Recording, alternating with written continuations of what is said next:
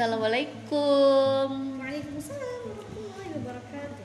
Ya, eh, halo guys. Alhamdulillah hari ini kita dapat bersua kembali bersama rekan yang sudah tidak asing lagi, Sesnil. Ya, yang itu itu aja. itu itu aja kayaknya begitu itu aja Nggak gitu. asing lagi. Karena karena sefrekuensi pergibahan mungkin Iya. gitu ya. Kayak gimana kabarnya Ses? Alhamdulillah baik selalu. Semoga yang sakit disehatkan, yang sehat dipanjangkan umurnya dan semoga yang bodoh segera dicerdaskan. Cerdas. Iya. Karena kita udah banyak banget ya mendengar cerita atau mendengar kabar-kabar yang nggak enak gitu ya. Maksudnya ada yang sakit, ada yang meninggal gitu kayak kita baru aja ketemu dia dua minggu yang lalu, seminggu Iya, yang betul. lalu. Tapi kemudian kayak kita dengar, oh dia meninggal gitu. Mm. Bahkan sehari kita mendengar beberapa orang gitu loh yang meninggal karena virus ini gitu. Iya, kayak kita tuh baru aja gitu ngelihat postingan dia di Instagram gitu ya. Tapi besok besoknya udah diposting orang lain dengan ucapan bela sungkawa gitu. Kayak eh, virus ini tuh sebenarnya bukan virus yang bukan virus yang terlalu besar, tapi tidak bisa untuk dianggap remeh gitu. Iya.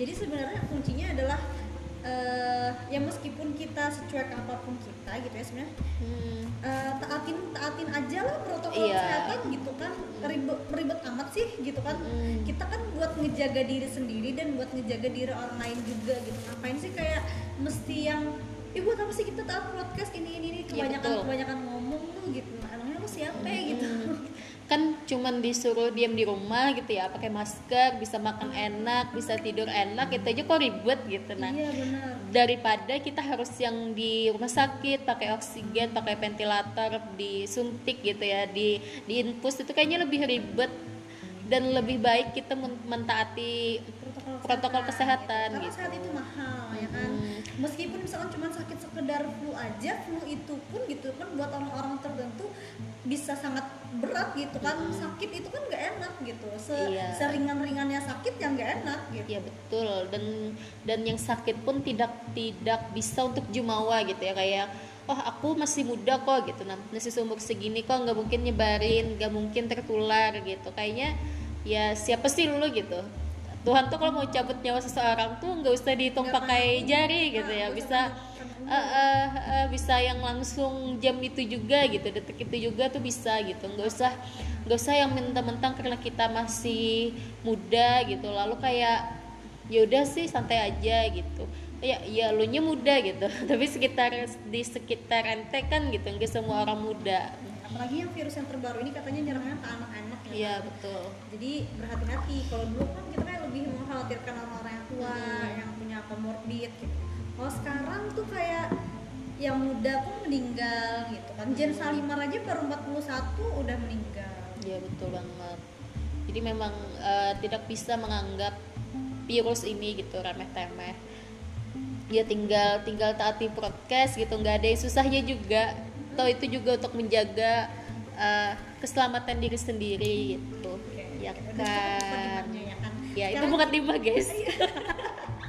Jadi itu bukan timah bukan bukan pembahasan kita Iya, pada kita- hari kita ini. mau- kita bermukadimah di podcast kali ini agak sarkas ya kan? Heeh. karena memang udah kayak udah yang aduh greget gitu kan sama orang-orang yang gimana ya dia nggak percaya sebenarnya Kak Nils tuh nggak nggak peduli gitu dia mau percaya apa enggak gitu kan maksudnya Mm. itu hak dia cuman masalahnya adalah ketika dia memprovokasi orang dengan Ketidak dia ya dengan dengan ketidakpercayaannya dia Ah, itu ah, gitu dia nah. dia memprovokasi orang dan dia dia nggak bertanggung jawab loh kalau tiba-tiba misalkan orang yang ikut yang dengerin kata-kata dia misalnya masuk ICU kah Hmm. atau tiba tiba-tiba masuk rumah sakit dan dia dan dia nggak bisa mendapatkan pelayanan karena saking kolapsnya rumah sakit gitu kan dia nggak bisa bertanggung jawab dong gitu kan ya ngebiayain juga enggak gitu Iya.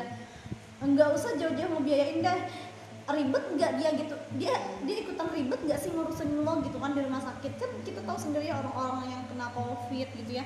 Dia segimana ribetnya gitu kan di rumah sakit yang nggak bisa didampingin, yang gimana ya orang sakit gitu kan dia perlu orang yang bantu dia tapi dia nggak bisa didampingin gitu ngerti gak sih gitu Iya, dia betul. nge-support nggak sih gitu ya betul banget kayak eh, ngajak orang bodoh bareng-bareng gitu ya kan? Seharusnya kan kalau kita bodoh tuh ya nggak usah ngajak-ngajak gitu. Cukup diri sendiri aja. Kalaupun nggak percaya udah cukup diri sendiri aja. Tapi nggak usah ngajak orang lain dan imbasnya itu malah membahayakan orang lain gitu. Bukan dianya yang nggak percaya tadi aja yang bahaya tapi orang lain dan di sekitar orang orang-orang yang ada di sekitar orang itu gitu. Bisa jadi misalkan kayak kita mempengaruhi orang lain untuk mempercaya bisa jangan orang tuanya penyakitan. Bisa aja dia punya anak kecil gitu. Saja dia sendiri juga misalkan Iya. punya asma atau apa Hmm. gitu kan. Ya gitu. Oke gitu guys pembukaan podcast malam ini. Jadi Jadi, apa? jadi kita nggak ada temanya malam ini.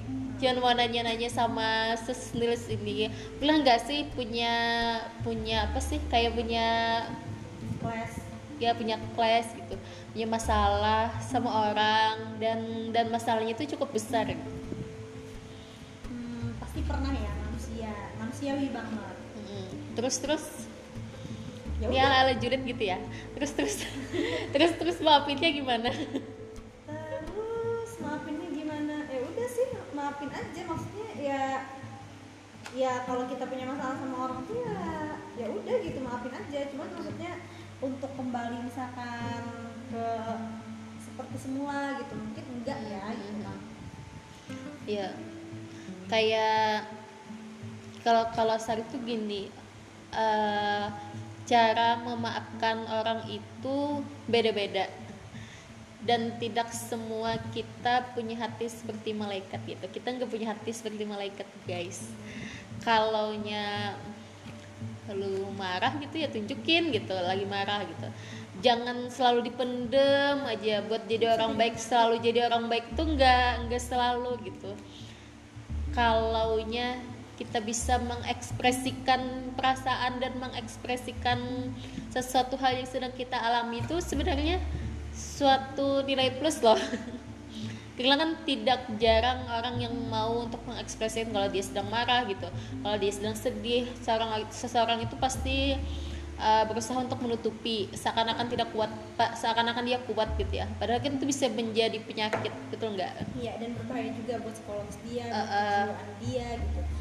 Eh, kita tuh gini loh ya tadi kalau kalau kalau konten kak Nils tadi malam kan sekedarnya aja gitu. Jadi kalau marah sih gitu kan sama orang cuman ya sekedarnya aja juga. Cuman untuk kembali lagi juga seperti semua yang dulu misalkan deket banget dah sekedarnya aja juga gitu. Nggak nggak perlu yang perlu itulah kenapa kak Nils kayak nggak eh, apa ya memilih untuk berteman dengan siapa aja tapi nggak ada yang menurut Kak Nils yang kalau dulu kan mungkin kayak zaman sekolah tuh yang ke mana-mana sama tuh orang gitu kayak kayak nggak bisa hidup tanpa kalau misalkan Ya, tuh temen nggak nggak masuk sekolah terus kayak Kak Nils tuh Sedih. nggak nggak nggak nggak nggak nggak ke kantin karena temen nggak masuk gitu Hmm. nggak nggak gitu jadi kayak misal dia nggak ada ya ya udah ya udah gitu sendiri, gitu. betul Ah, betul gitu. Kayak semakin dewasa kitanya itu kayak semakin ya udah sih gitu. kalaunya lu mau nemenin ya udah temenin gitu. Kalaunya kalaunya nggak mau temenan ya juga nggak apa-apa gitu. Ah, betul. Kayak misalkan nih dulu tuh punya teman yang akrab banget tapi sekarang tuh kayak dia nggak bisa ya udah cari teman yang lain yang bisa gitu. Nah nggak usah yang tergantung dengan Ah, dengan satu orang aja gitu. Nah kalau kalau Sari sendiri tuh kalau misalkan ada clash sama orang gitu ya, eh maafin gitu. Tapi ya tadi untuk eh, cara orang memaafkan itu kan tadi beda-beda. Ada yang memaafkan tapi dia bisa kembali seperti semula hai gitu, yang temenan lagi, ketawa-ketawi bareng lagi itu. Itu itu bukan bukan saya banget gitu tapi eh, ada kalanya dengan permasalahan tertentu kayak yang habis ada kelas kelas tertentu gitu kayak yang ya udah sih eh, lu lu gue gue gitu. Yang nggak usah lagi gitu me- menyatukan segala hal tentang kita gitu. Nggak usah nggak usah temenan lagi itu juga nggak apa-apa gitu nggak ngerugiin juga gitu. Nah begitu. Eh, banyak sih kasus di apa ya bukan kasus maksudnya eh, case-case atau apa ya dalam keadaan-keadaan tertentu yang emang emang nggak bisa seperti semula misalnya kayak orang yang misalnya kayak orang pacaran ya misal gitu ya.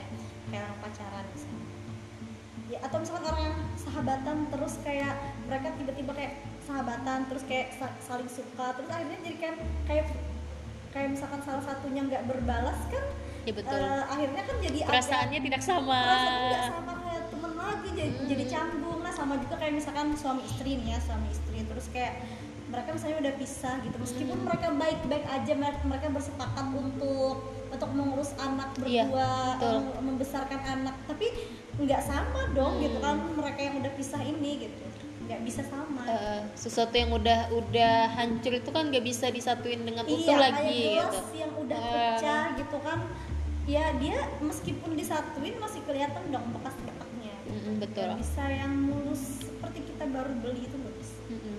Tapi kadang kesel gak sih kalau ada orang anggap ya? Misalnya nih kita habis ada masalah ya sama orang tertentu Terus ada orang lain gitu Anggaplah orang ketiga gitu di antara masalah ini Kayak yang eh yaudah sih maafin gitu. Jangan jadi orang yang dendaman gitu.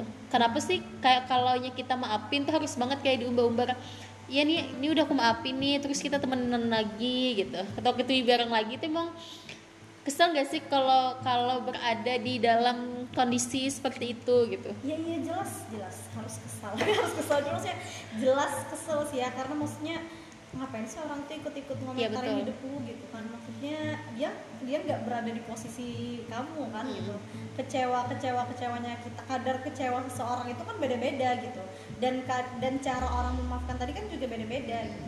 Orang sudah memaafkan gitu ya dan dia nggak nggak perlu bilang bahwa gue udah maafin kok cuman maksudnya gue nggak mau lagi itu kan balik seperti Hmm, itu Iya, kayak kita tuh udah nganggap masalahnya tuh udah selesai aja gitu ya. Tapi tapi untuk eh, seperti awal tadi ya enggak gitu cukup gitu. Karena kan kita udah tahu nih dari satu satu masalah tersebut kita udah tahu sifatnya kayak gimana gitu ya, baik buruknya gimana.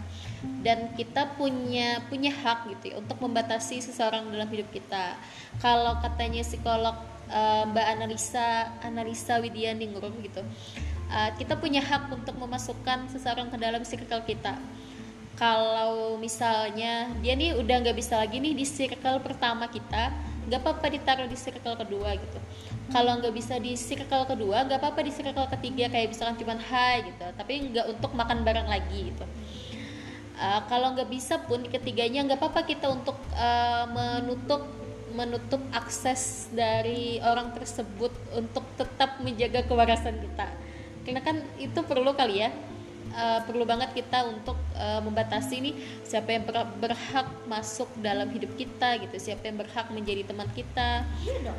Uh, untuk untuk menjaga tadi menjaga kewarasan kita. Karena kalau kita tetap yang jadi orang kayak yang ya udah sih pasrahan. Ya apalagi orang itu misalnya toksik gitu kan. Mm-mm. toksik toksik toksik buat hidup kita. Terus kayak gini loh kayak misalkan temen misalkan ada orang yang komentar tadi kita punya kelas gitu kan sama orang terus kayak kita kita maafin sih terus kita tapi kita nggak nggak bisa balik seperti semula dong uh, temenannya ke dia gitu kan terus atau misalkan dia masuk cir- circle yang dulunya pertama terus sekarang kita masuk ini circle yang kesekian gitu di lapisan yang kesekian gitu kan itu kayak ada orang yang uh, kamu nggak nggak sama lagi sama sama dia gitu kan Em, maksudnya gimana ya ngomongnya Eh, dia dia aduh lupa gue mau apa astagfirullahaladzim maksudnya orang yang komentar gitu tuh ngerti nggak sih Eh, semua orang itu Iya. berhak punya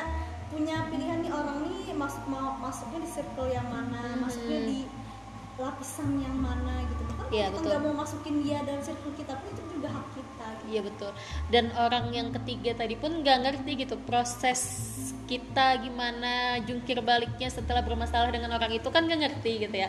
Kita yang ngejalanin gitu. Eh, setelah kita punya masalah sama orang kan tentu kita punya proses nih, proses menerima gitu, proses eh, memahami, proses proses memaafkan sampai ujungnya kita proses berdamai dengan diri sendiri gitu.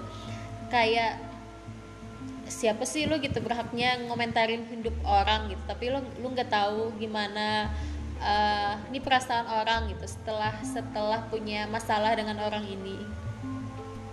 Ya kali lu kalau misalkan masalahnya misalkan cuman masalah kayak personal berdua gitu tapi kalau itu masalahnya melibatkan orang lain kan dia se- Mhm. bisa jadi kalau mi- misalkan dia tetap baik kan itu malah kayak malah kayak aneh gitu ngejilat jadi kan sebenarnya juga bisa menimbulkan komentar juga kalau misalkan Iya. balik seperti semula gitu loh keadaannya Hmm. misalkan kita kebaikan terus kayak ngapain sih dia kan orang juga mandangnya kayak kayak gimana ya kayak kayak ngejilat jadinya Hmm. kayak kayak nggak bisa move on ya kan sama aja gitu Hmm. jadi maksudnya orang kita tuh nggak bisa lepas dari komentar-komentar yang kayak gitu jadi sebenarnya eh, tergantung kita bisa nahan telinga kita dan juga sebenarnya orang sih i- i- jadi pelajaran juga gitu ya buat kita eh, agar kita juga nahan mulut kita jadi kita untuk nggak nggak ngomentarin orang gitu. Karena maksudnya toh kalaupun kita baik-baik aja gitu kan apakah apakah juga bisa lepas dari komentar gitu? Mhm. betul. Kayaknya apa, kita hidup sekarang itu ya di zaman dengan penuh komentar dari orang lain. Betul kayak hidup kita tuh diatur oleh komentar betul banget. Kayak nggak usah gitu ya nggak usah untuk masalah. Untuk untuk posting status aja misalnya untuk posting status di WhatsApp kah posting status di Instagram kah kita tuh kayak mikir ini dampaknya bakalan apa ya? gitu. Ini bakalan dikomentarin orang apa ya? Bakalan dianggap orang apa ya? Kayak yang ya Allah gitu. Kayaknya hidup hidup ini ribet banget gitu. Apa apa harus harus mikirin orang padahal tuh sosmed sosmed kita gitu ya. Bukan sosmed orang bukan bukan sosmednya dia gitu. Apalagi sosmed tetangga gitu. Bukan tapi yang kayak yang eh, ini bakalan dijulitin nggak ya? Ini bakalan dijadiin bahan omongan nggak ya? Gitu. Pasti pasti pernah dong ya mikir kayak gitu. Kayak ribet. Coba aja deh gini misalkan kayak kasusnya misalkan ada orang yang pisah tadi yang punya orang yang cerai. Misalkan.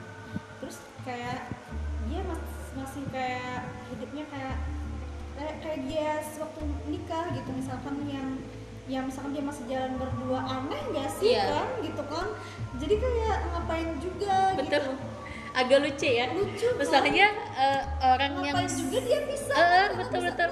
kalau dia misalkan masih masih baik-baik aja Eh, gitu eh, orang lucu yang banget. setelah cerai tapi bisa jalan baik-baik bisa makan bareng itu kayak ngapain sih cerai gitu kalau berarti itu bisa diomongkan dengan baik-baik gitu.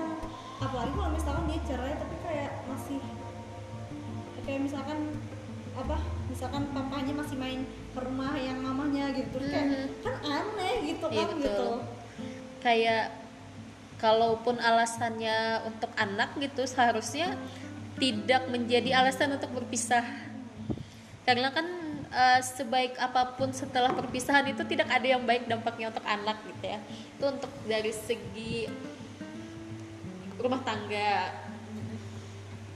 Gitu juga sih pertemanan gitu. Kadang Mhm. kalau misalkan kita ada kelas dengan orang. Nah gini misalnya misal gini ya kita ada kelas dengan orang yang dia misalkan ngutang dengan kita berkali-kali.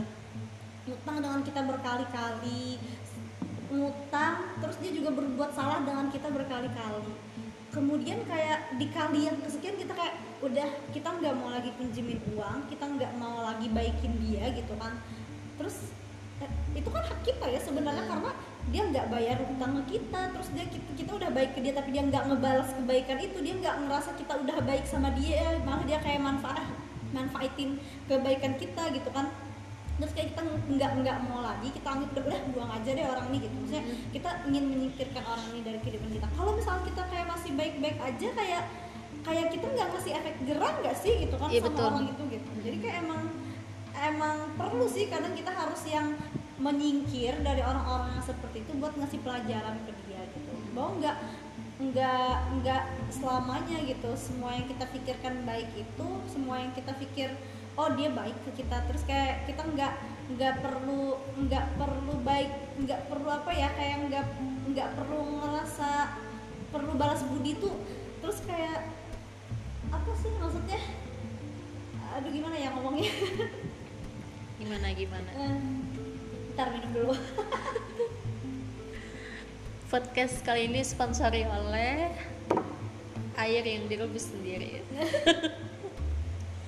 Lebih menyenangkan lebih menyenangkan jadi gimana tadi sos iya maksudnya kan kita kita kan ini mau ngas- ngasih efek jerak gitu ya sama orang. Kita pengen ngasih pelajaran buat hidup buat hidup dia bahwa memang nanti pada masanya eh, orang orang-orang sekitar kita tuh akan pergi gitu ya. Iya, entah betul. entah karena memang harus pergi atau memang karena ada kesalahan-kesalahan gitu. Jadi dia harus belajar bahwa oh ada Aha. konsekuensi dari Hmm. apa yang dia perbuat. Iya. jangan sampai kayak ah, orang tuh nggak ngerasa salah gitu loh kalau dia tuh salah. Tidak semua orang selalu berpihak kepada kita gitu. Iya. Uh, kadang memang uh, hidup tuh memang harus belajar gitu ya. Hidup harus belajar kalau ada yang tidak suka dengan kita kalau ada yang tidak mau lagi menerima kita di circle-nya gitu.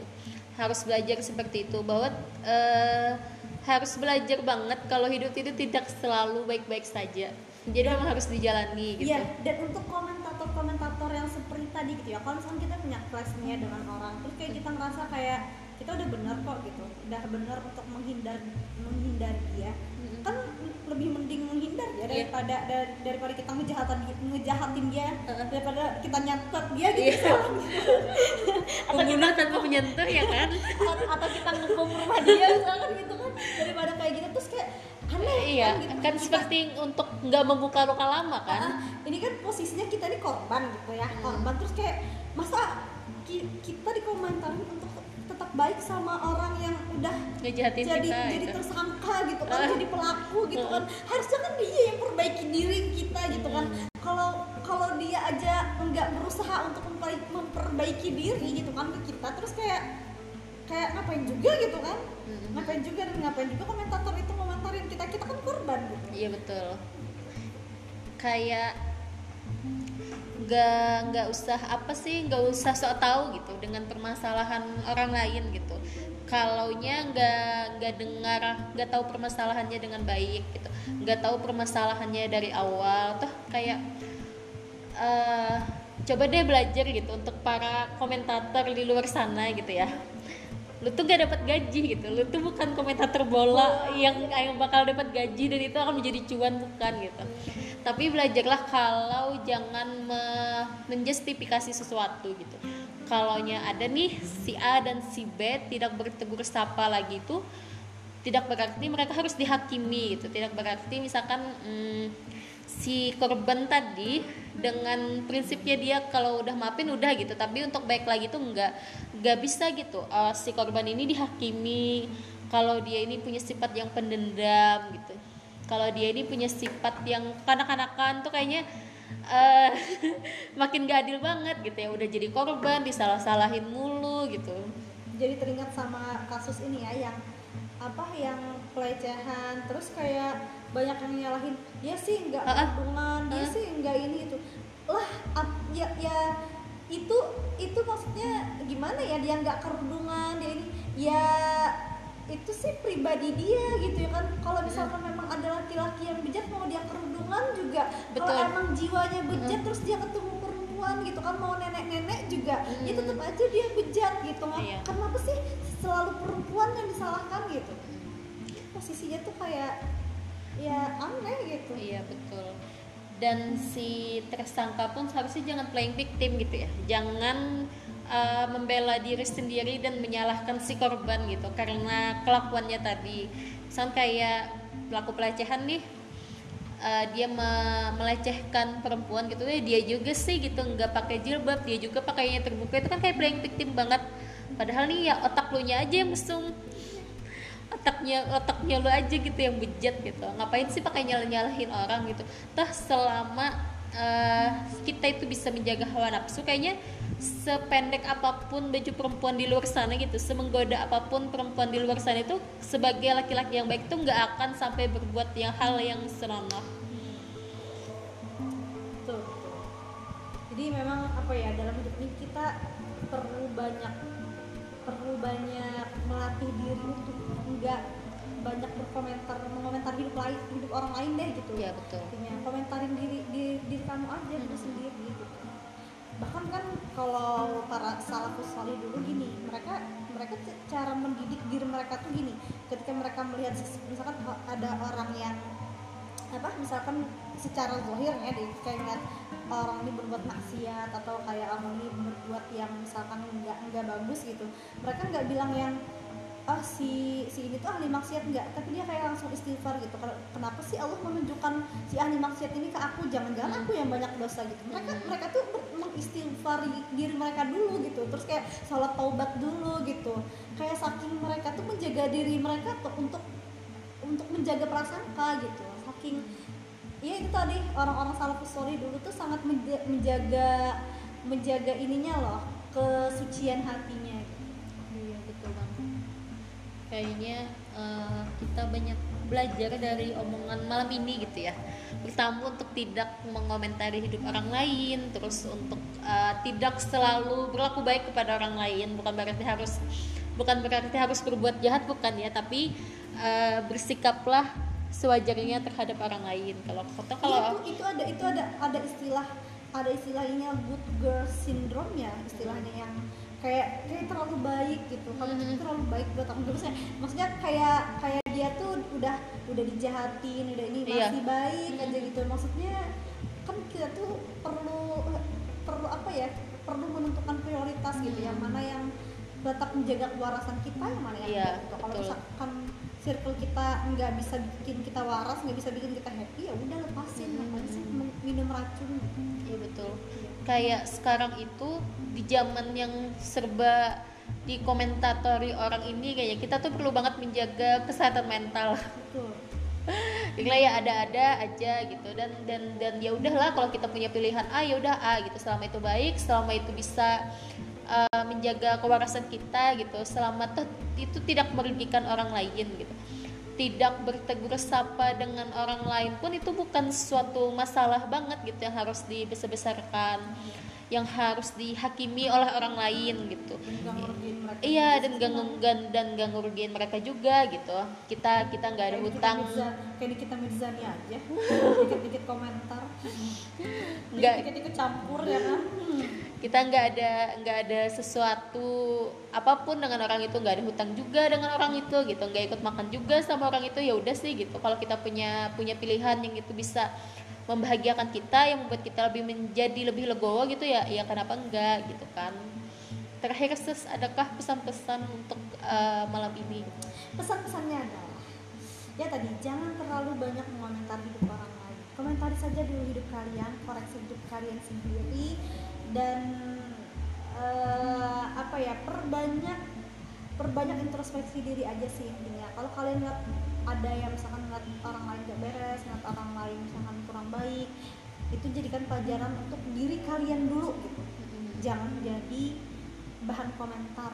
Ya betul. Karena kita nggak pernah tahu kapan Allah itu akan memutar balikan keadaan Allah itu kan maha membolak balikan hati gitu. Kita nggak pernah tahu. Mungkin lu nggak merasain siapa tuh anak lu nanti kayak gitu. Itu nggak pernah tahu. Jadi kan kan kata Allah sendiri gini ya eh, kan ada eh maksud kata Allah saya ada ada sebuah nas yang mengatakan bahwa dia tuh nggak akan dimatikan dulu gitu sampai dia merasakan dosa itu sendiri gitu. Jadi kalau misalkan kayak ada orang yang misalkan berzina kemudian kayak dia ih dia berzina kayak kayak dia ngata-ngatain orang tuh dia tuh Hmm. pezina loh ini ini ini kan Iya betul. Dia- dia Pernah nggak- gitu. ah, dia dia nggak nggak akan Allah matikan dulu sebelum dia jadi pezina juga Iya gitu. betul. Atau anak cucunya gitu katanya Iya, kan. anak cucunya gitu Hmm. Jadi kayak se sebahaya itu gak sih gitu untuk kita komentarin hidup orang lain tuh eh, itu bukan urusan kita gitu. Urusan kita itu banyak sekali gitu. Yang urusan kita aja tuh banyak yang gak yang gak beres gitu ya. Ngapain kita harus repot-repot eh, ngencang-ngencangin urat leher gitu buat ngurusin orang lain gitu. Betul sekali. gitu guys. Terima kasih ya. Selamat malam